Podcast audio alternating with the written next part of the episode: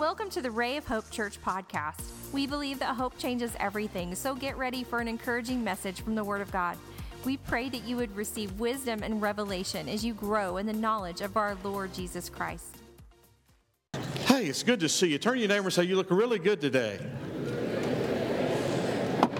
I want to welcome uh, Mary and Alan back from Africa. They've been in Africa for a couple of weeks uh, doing mission work over there, and we're really glad that you're here today. Let's pray. Father, thank you for your amazing grace, your love, your compassion. And Lord, thank you for all of us here gathered in your name to celebrate the most wonderful event, the resurrection. And Lord, we give you praise today. In Jesus' name, amen. You may be seated. Turn to your neighbor and say, I'm glad you're here today. How many of you would rather be here than the best hospital in town? Well, Christmas brought us the promise of eternal life, and Easter brought us the proof of eternal life. The virgin's womb and the empty tomb are both pillars of our faith. Uh, let me give you a verse, Matthew chapter 16, verse 21. Jesus is trying to share with his disciples what's going to happen to him. And how many of you think that sometimes the disciples were kind of like us? That you hear it, but you don't get it? Listen, Jesus began to show them, his disciples, that he must go to Jerusalem, suffer many things from the elders, chief priests, and scribes, and be killed and be raised the third day. Now, today we believe in the resurrection, but I, am going to tell you we're in a different time today. How many of you know Christianity's in a different chapter and a different time? I like to say everything's getting better, but sometimes there are some major challenges.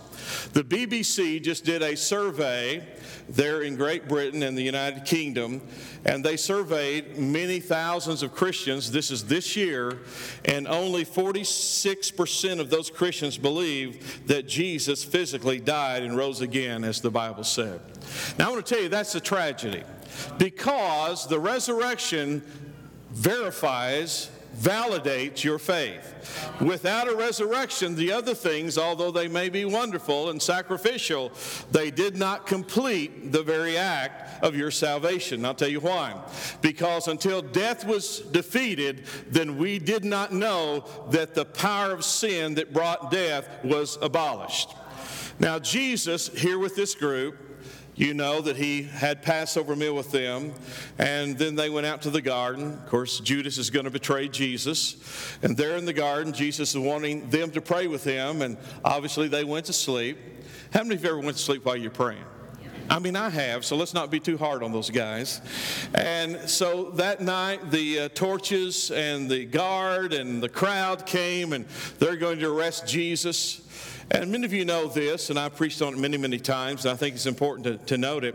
When, when they got there, Jesus asked them a question. He said, Who are you looking for? Who do you seek? And they said, We're looking for Jesus of Nazareth. We're looking for Jesus.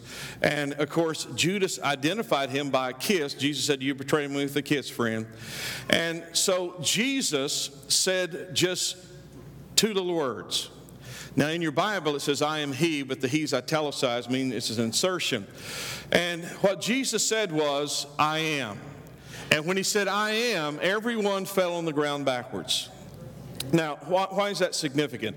He took the name of God out of the burning bush of Moses and he applied it to himself and he says, I am. And when everyone fell over backwards, this is what he was saying without saying it. There's no way you could arrest me unless I allow it. I lay down my life for the sheep. No one takes my life, I give it. So he's saying, I'm going to go through this. I'm going to give my life, but you're not taking it from me. I'm going to lay it down for the sheep. So that night they arrested him. They took him to the house of, of Annas, which is the, the high priest's uh, father in law, then to Caiaphas, and then to Pilate, then to Herod, then back to Pilate. So that night was very intense. And, and Jesus is going through the, this trial. And the disciples are struggling through all this. Do you know the Bible says that Peter uh, followed afar off? And the further you follow Jesus, the more it gets in between you and Jesus. And some of you may have to think about that, but you know, we have to be close to Jesus because the more that we get in between us and Jesus, it's a little hard to follow. Now, Paul addresses this area of, of resurrection, and in, in uh, 1 Corinthians chapter 15, he said, If there's no resurrection, he said, then our gospel is really in vain. You know, our, our, our faith is in vain, and he says, You're still in your sins if there's no resurrection. Now, he, he picks this up. If you have your Bible, turn with me to 1 Corinthians chapter 15. I want to give you just eight verses today he begins to tell this church about what they're believing. He said, I declared to you the gospel which I preached to you, which you also received and in which you stand, by which you are also saved, if you hold fast the word which I preached to you, unless you believed in vain. For I delivered to you first of all that which I also received that Christ died for our sins according to the Scriptures, that he was buried, he rose again the third day according to the Scriptures, and that he was seen by Cephas, which is Peter, then by the twelve. After that, he was seen by over 500 brethren at once, of whom the greater part remain alive, or they're here to this present uh, day, but some have fallen asleep or some have died. After that, he was seen by James, then all the apostles. Then, last of all, he was seen by me also as of one born out of due time. So, this morning, I want to give you just five proofs. If you have a pencil and paper, you might want to write it down. The veracity of the resurrection, or why we believe in the resurrection. And I want to tell you, the, the, the evidence of Jesus' resurrection rates right up there that you know there was a Julius Caesar and an Alexander the Great. Now, you're not going to be taught that in school, but I'm going to tell you the documents and the witnesses and the evidence that Jesus lived, died, and rose again is right up there with Julius Caesar and Alexander the Great. So if you believe in those two, you need to believe in Jesus. If you're here today and say, I don't believe in Jesus, then throw out Julius Caesar, throw out Alexander the Great. Okay, just a thought.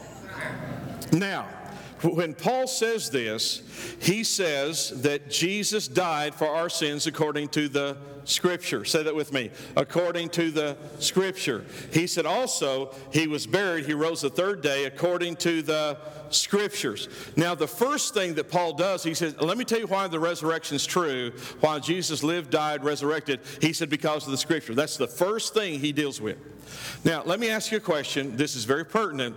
How many of you could predict before you were born, or someone else could predict where you were going to be born, who's your parents, your genealogy before Ancestry.com and 23andMe? Okay. How many are going to help me preach this morning? Who your parents are going to be, what their genealogy is, where they come from, where you're going to go on a trip as a child, how you're going to die, who's going to betray you, the price that's going to be given in that betrayal, the two people who are going to be on each side of you when you die. They're going to gamble for your clothes, where you're going to be buried. And let, us top this off. This was given 700 years before he was born. How many of you know you got the right one, baby? So, this is what Paul is saying. According to the scripture, he was crucified, he died according to the scripture. He rose again according to the scripture. So the scripture gives us the veracity of the death, of the burial, of the resurrection of Jesus Christ. Now, the second thing he said is the eyewitnesses. The eyewitnesses. Now, we have a lot of lawyers in our church, and let me tell you, eyewitnesses are a good thing if they're telling the truth. So he says that they were many witnesses there. Paul said he was seen by Peter, he was seen by the 12, he was seen by 500 people at one time, he was seen by the Apostle Paul. Now, folks, what Paul does, he says, these 500 people that saw him, most of them are alive today. You could go ask them. I did this in the first service this morning. How many of you, and let's participate, how many of you were alive and, and, and you remember when John F. Kennedy was assassinated? Okay. Now, there's a lot of hands that are not going up because you are young, and that is a blessing. But if you didn't believe that JFK lived and was assassinated, then you could go to someone who raised their hands, and guess what they're going to tell you? I, I, saw it on the news. It was in the newspaper. I, I saw the, the funeral there in Washington. Uh, I, have been to Arlington National Cemetery. I've seen the grave. I've seen the eternal flame. So you could actually go to someone and say, Do you remember, is it true that Kennedy was assassinated? Give me the details. Tell me what you remember. and, and I can remember those things. Now, what Paul is doing, he's making the same case. He said there were people there, they saw it, they watched it. Jesus appeared to them after his death, after his burial, after his resurrection. If you don't believe me, go ask them because they're still here today. You have someone to go ask. And so he says there were witnesses. Now, this is interesting. He said he was seen by James. You see that? James is the half brother of Jesus. And it appears from Scripture that James really didn't buy in to his brother until after the resurrection. Case in point. How many of you could convince your siblings that you're God? Y'all are so holy. It would be like me, Steve sitting over here to my right, going to Steve and saying, Steve, I am the Son of God. I am divine. I'm God in the flesh.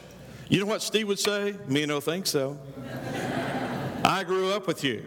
I know all the things you've done. I know your, your bad habits. I know your sins. I know all the things you've done. So you're not going to convince me that you are God in the flesh. You're not convince me that you're the Son of God.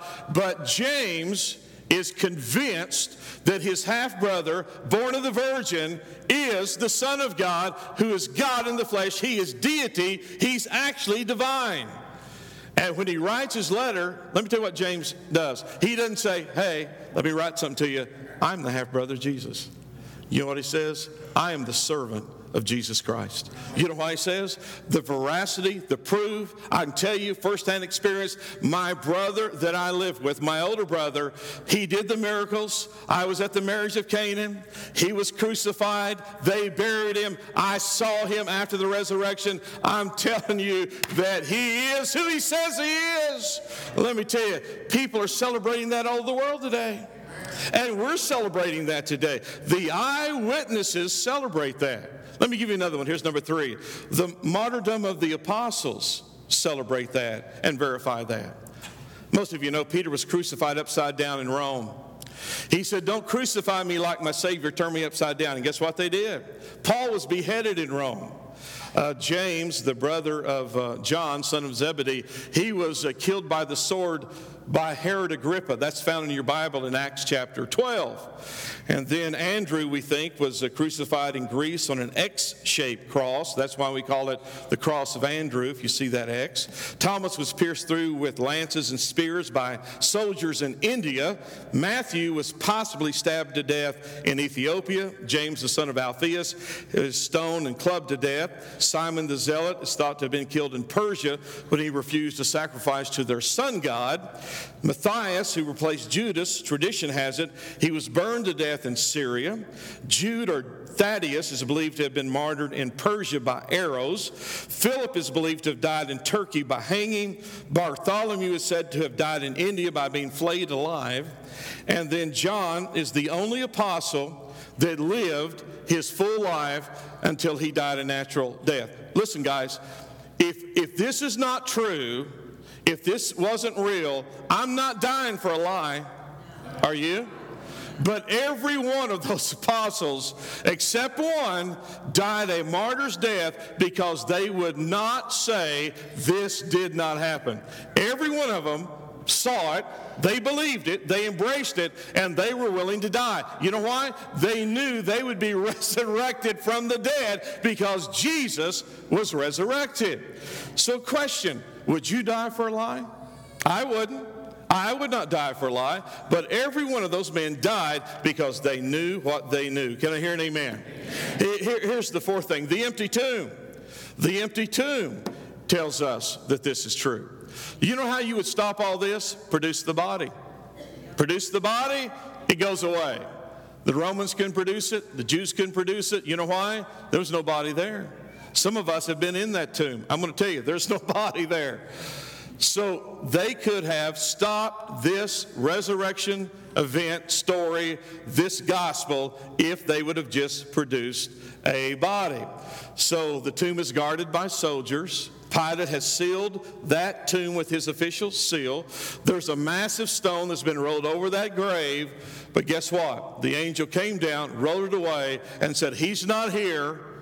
You're looking for somebody who was dead, but he's alive now. I'm going to tell you, that's our hope. So the, the empty tomb proves that Jesus is risen from the dead. Let me give you one last one. Here's the fifth one. Changed lives tell us that Jesus is alive. Now, I know your life, my life, if your, if your life hasn't been changed by Jesus, I'm going to tell you something. If you believe in Him, it can be changed today. Amen. But the changed lives that I want to talk about are really the ones we've been discussing to this uh, point so far. And I want to talk about just a couple here. Well, we, we talked about deniers, doubters, deserters. And let's put it in reverse. Let, us talk about the deserters first. Matthew 26, 31. Jesus said to them, everybody say them, the them as the disciples, all of you will be offended or you'll fall away because of me this night. For it is written, I will smite the shepherd, and the sheep of the flock will be scattered.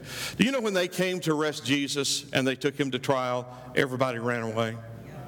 That they fled fulfilling the scripture smite the shepherd sheep scatter now the only one that we really know that, that followed we think maybe john did and peter did but guess what the bible says they followed afar off they don't want to get too close you know why they thought they might be next they thought that they would arrest them kill them so now, these disciples that have followed him, they're deserting him. No one really stood with him. Matter of fact, how would you think alone that Jesus felt? How alone would he feel? And so they deserted him. Now, the next, uh, the next group here, we're talking about the doubters.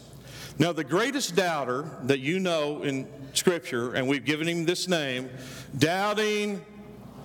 Okay, help me out here. Doubting Thomas. So we've put this label on him, doubting Thomas. Whether it's a good label or not, that's what he got. Now, when you think about Thomas, you think about doubting Thomas. Sometimes I do too. I want to give you about the three times that, that Thomas actually speaks in Scripture. He doesn't speak much, but here's the three times. The first one is when Jesus said, John 11, 16, he, uh, he called the twin, Thomas, and, and the rest of the disciples, and he says, Let's go back to Jerusalem. I need to go back there. And the Bible says Jesus set his face like a flint to go back there. Now, this is what the disciples said Jesus, if you go back there, they're going to kill you. How many of you know Jesus knew that? If you go back there, they're going to kill you. Now, I want you to pick up the little bit of sarcasm and the emotion in Thomas's voice Thomas called the twins, said to his fellow disciples, Let us go also, that we may all just die with him. You, you, you feel the frustration? Jesus said, I'm going to go back to Jerusalem. And Thomas said, Well, let's all go. We'll all just die. I, I kind of think that that was the body language. We're just all going to die. So that, that's the first time he, he speaks here. And then in John chapter 16, and you'll remember this, it is the chapter that says, You believe in God, believe also in me. He said, In my Father's house are many mansions. If we're not so, I would have told you, I go to prepare a place for me, uh, for you, that where I am, you may be also. And then Thomas said, I'm not for sure if we know the way. And that's when Jesus says, I am the way, the truth, and the life. No one comes to the Father except by me or through me. So Thomas, he, he says, Lord, I don't know if we really know the way. So Jesus is saying, I am the way. Now, the last time he speaks is in John 20, and this is after the death, the burial, and the resurrection of Jesus Christ. Now, Jesus appears to the disciples, the apostles, and guess who's not there the first time? Thomas is absent. I don't know where he's at. He's at Chick fil A or somewhere. So, so he's absent. Jesus appears, he greets the apostles, and when he comes back with his takeout order, uh, they said, Hey, Jesus is alive. We've seen him. You know what Thomas said? He says, I will not believe until I take my thumb or my hand and put in the nail prints of his hand, and take my hand and put in the wound in his side. Now, remember, when Jesus is hanging on the cross, he gave up his spirit. He said, It is finished. He didn't say, I'm finished. It's finished. The work of redemption's finished. And the centurion, to make sure that Jesus is dead, took a lance and took it and ran it through the side of Jesus. Most scholars believe that they pierced his heart.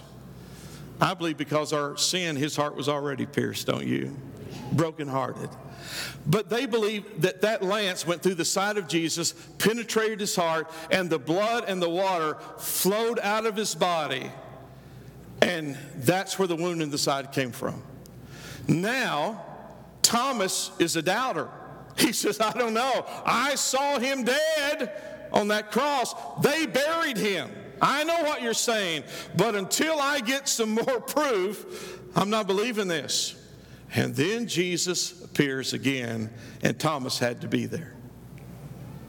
And when Jesus appeared, the first thing he did, he said, Thomas, come here.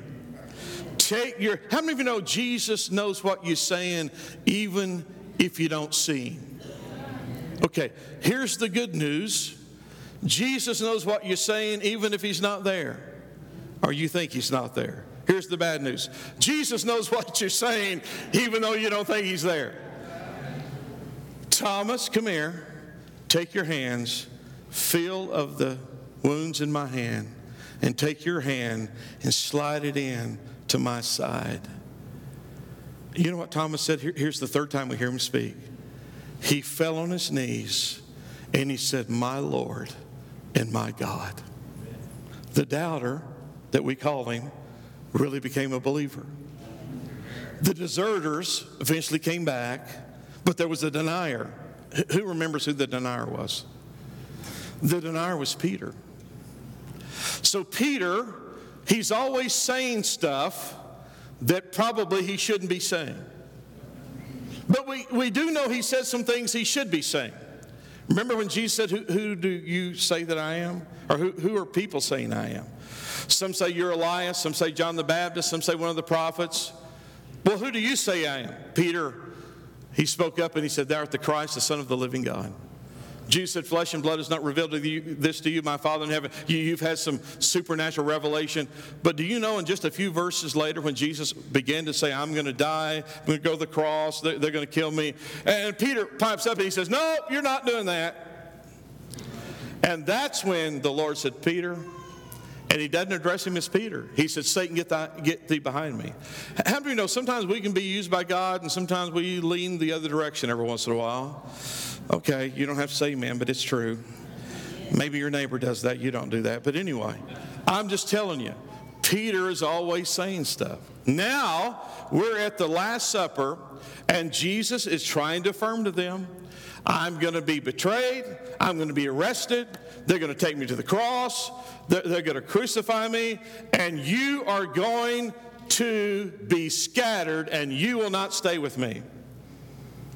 And Peter, and Peter indicts the rest of them. Watch this. Peter goes up to Jesus and he said, Hey, they may do that. I'd never do that. Matthew may do that. John may do that. James may do that. Thaddeus may do that. But Jesus, I'd never do that. And Jesus, so lovingly, so gracefully, he says, Peter, before this night's over, you're going to deny me three times, and the rooster's going to crow. And Peter couldn't get that in his mind. There's no way I would deny you. They may do it, I would never do that. But how many of you know never say never? And that night, when they arrested Jesus, they took him to uh, Caiaphas' place, and then they took him to Annas' place. And Peter's following afar off, and guess what happens at every stop throughout this whole this story at, at Annas and Caiaphas and Pilate's and Herod's? They're abusing Jesus. They're mocking him. They're beating him. They're whipping him. Matter of fact, they blindfolded him. They began to strike him. And they said, Prophesy, tell us who hit you. Blood, picture in your mind blood coming out of his nose, his mouth, his lips busted, maybe out of his ears. His eyes are blackened. And Peter's there and he's thinking, Man, I don't want to go through this. I don't want to have this happen to me. So Peter, he's afar off. He, he keeps his distance. And there's a young lady there says, Hey, aren't you one of his disciples? Peter said, Absolutely not. A little bit later, someone else says, Hey, I think I've seen you with Jesus. You're, you're, one of the disciples. And the Bible says that he made an oath or he, he just emphatically said, I don't know him. And then at the end, that third denial, someone says, Hey, you talk like a Galilean. You, you talk like that group of disciples that come up from Galilee. Now, let me tell you a little story. Back when I was uh, in high school, I went on wheat harvest. And I just got my driver's license. This is the end of the 60s. And we didn't have any McDonald's in this area at this time. Can anybody remember when Duncan didn't have a McDonald's? You're old. No, I'm just kidding. I mean, there wasn't one anywhere in this area here. And, you know, being a, you know, country boy, we, we never really got to go to McDonald's. The first McDonald's I remember ever going to was in Denver, Colorado on Wheat Harvest. So we're in Denver, and I think, man, they have a McDonald's in Denver. What a thought. So I went to McDonald's. I remember what I ordered a Big Mac. Because you see it on television, just wasn't anything around here. So I went and I ordered a Big Mac, and I, I gave my order. And the first thing the lady said to me was not that, do you want fries with that? The first thing she said to me is, boy, where are you from? I don't even know, people in the South talk different than people from New York City. I deserve a better amen than that. Peter, your speech betrays you. You sound different in your speech than the others. I think you're a disciple of Jesus. And that denial, it says he cursed. How many of you know good Christians shouldn't be cursing? I just leave you with that thought. He cursed and said, I blankety blank don't know the man because he didn't want to be identified with Jesus. But at that third betrayal, Jesus is being abused, he's being beaten, he's being humiliated, he's being spit on, they're pulling the beard from his face. When he denied Jesus the third time, the Bible says this Jesus turned and looked across the courtyard, and his eyes met Peter when he denied him the third time, and the rooster crowed. Can you imagine how Peter felt? I told him I'd never do that, and here I am denying him. Can I ask you a question? Have you ever doubted something about God? I'm going to I'm going to hold my hand up. Have you ever doubted something about God? God, what are you doing? Why did this happen? I don't understand this. I'm doubting what's going on here. Have you ever told the Lord you would not ever do something, but yet you did it? even after you were saved? I have. Oh, Lord, I, would never do that, or I won't do that again, and then something happens, I do that again. Listen, you know what we're doing? We're looking into Thomas's life, we're looking into Peter's life, but, but here's the thing after the resurrection, this began to dramatically change.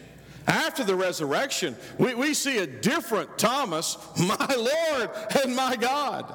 After the resurrection and after the day of Pentecost, when Peter is filled with the Holy Spirit, he stands up in front of the whole city, not just a couple of girls and some guy in a courtyard, he stands up in front of the whole city and he says, This is that which was prophesied by the prophet Joel. In the last days, saith the Lord, I will pour out my spirit upon all flesh, your sons and daughters shall prophesy. And he preaches a whole sermon to a city.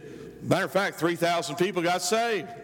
It's the same Peter in the next chapter that comes up on a lame man that says, Silver and gold have I none, but in the name of Jesus, rise up and walk and he throws the city upside down.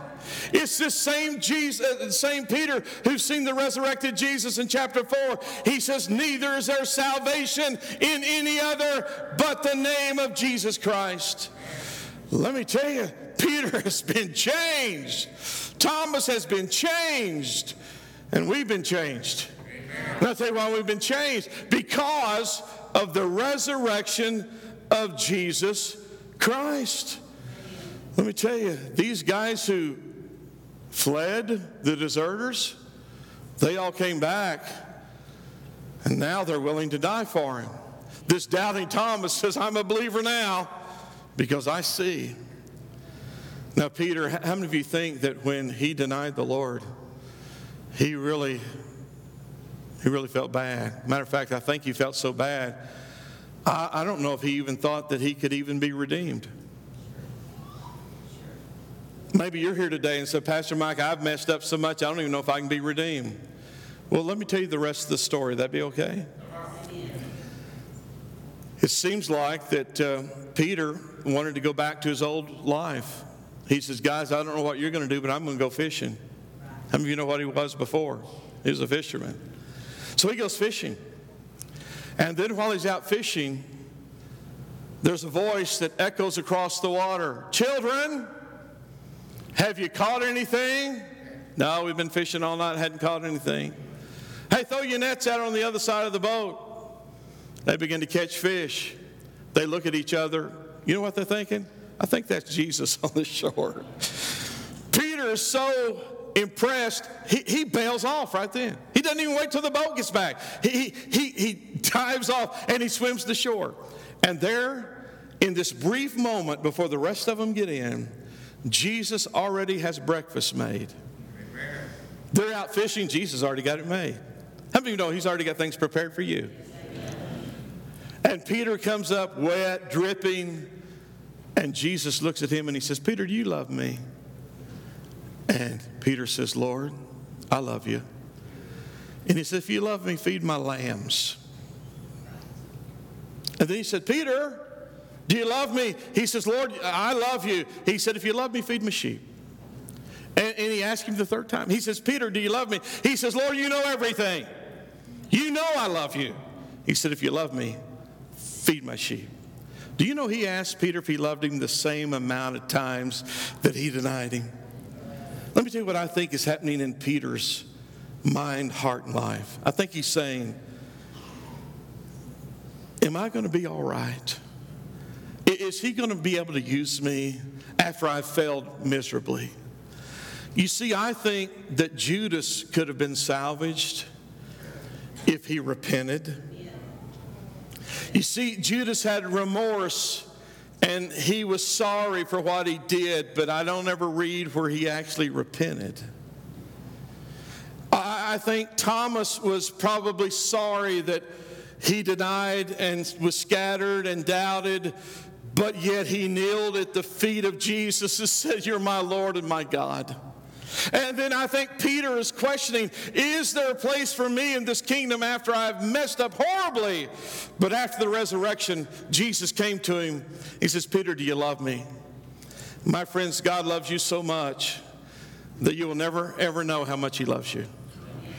And sometimes we doubt and sometimes we fail, but the resurrection makes the difference. You see, Christmas gave us the promise of salvation Easter gives us the proof of salvation. I can do what I said I would do. You destroy this temple, in three days I'll raise it up. You bury me and I won't stay buried. You mess up and I'll forgive you. Goodness gracious, I'm looking at a whole sanctuary of mess ups. Turn to your neighbor and say, You know, I think he's right. Matter of fact, there are people on this platform that's messed up. Must be me. But the hope is that even though we've gone through those things and we've really had our issues, the resurrection of Jesus proves to you and I what I did at the cross, when I said it's finished, I validate it by the resurrection because, because if I can't defeat death, then you're still dead in your sins.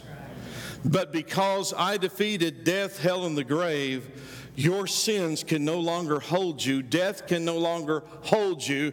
Death can no longer hold your loved ones that are dead in Christ Jesus. Let me tell you, friends, the older I get, the more people I want to see on the other side. And maybe you're young here and you say, Well, I don't have that many people over there, but if the Lord tarries, I'm going to assure you, you're going to have more people on the other side that you're going to want to see. You're going to want to see Jesus, I know, but you're going to see a mom or a dad or a brother or a sister or a friend or a grandparent or a husband or a wife, and it's only possible because he rose from the dead. And without that, we have no hope. But we do have hope. Paul said if we have hope in this life only, we're miserable people. But let me tell you, when I stood and sang with you today, when Wendy and Waylon, the praise team, and the singers and musicians and the media people started, it kind of got me excited. I don't know about you. You may be a stick in the mud, but I'm not going to be one. I kind of got excited because I begin to think about the resurrection. And I get teary eyed about it because I got people I won't see. I, I, I have hope. And maybe today you say, well, Pastor Mike, man, I, I, didn't get a good prognosis. I, I didn't get a good word, or, or, or I've got issues. And let me tell you something. One day, Jesus is going to make all this right. He's going to make this right. The last of Revelation, second of the last chapter, says, Behold, I make all things new. And my friends, the reason we know it's going to happen is because He rose from the dead. Amen? Amen. Bow your head with me. We are so thankful you joined us today. We would love to hear from you at rayofhopepodcast at gmail.com. Let us know how you were encouraged and how we can pray for you. Remember, Christ in you is the hope of glory, and hope changes everything.